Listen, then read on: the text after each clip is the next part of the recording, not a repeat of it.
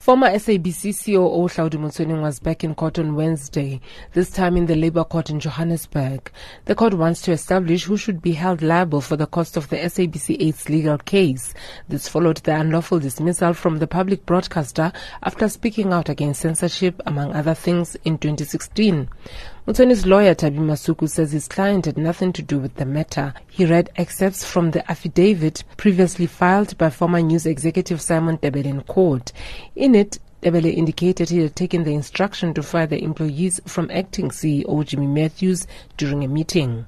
Acting uh, CEO, uh, having spoken about Jimmy, Jimmy Matthews, he says, then brought it to my attention that the journalist had been coming to his office and had been writing letters to him which supported this his assertion that the journalists were acting in defiance with the editorial decision.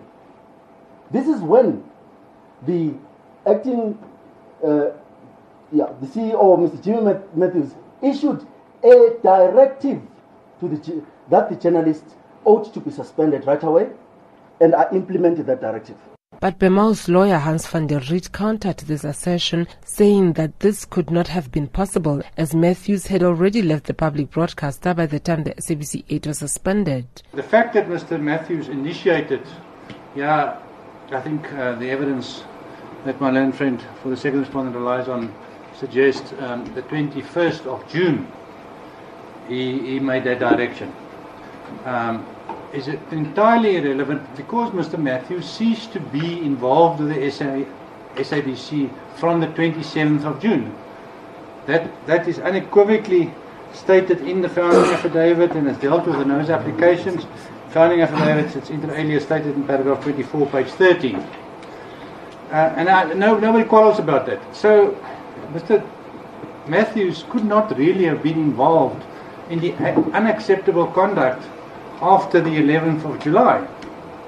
He was not there. He was not. He had no function at the SABC anymore. But Tebele's lawyer, Peter Pugh, threw a curved ball, saying there is a new affidavit that Tebele has made. Pugh asked the court to disregard the first affidavit that implicated Matthews and rather accept that Tebele's argument aligns with the applicants. Pugh says the first respondent, the SABC, and the second respondent, Motsoeneng, should pay the money. But with regard to the first respondent and the third respondent, the, the first respondent is vicariously liable. So um, in, the, that immediately makes them liable. Um, but I would suggest, and, and, I don't want to repeat myself, that that on the evidence itself, your lordship should come to a conclusion that the second respondent was the decision maker in this matter. The SABC told the court that it's only prepared to pay up to 10% of the legal costs, if at all. The public broadcaster argues that as a public institution, paying this cost would mean that the taxpayer is paying. It also says the institution had entrusted both Tebele and Motsoeneng with following procedure, and so they should carry 90% of the costs. Referring to another SABC case, SABC lawyer Philip Mokoena said Tebele and Motsoeneng were senior officials and should be held liable for the court seriously to consider holding officials who behaved in the high handed manner, described him personally liable for the cost incurred.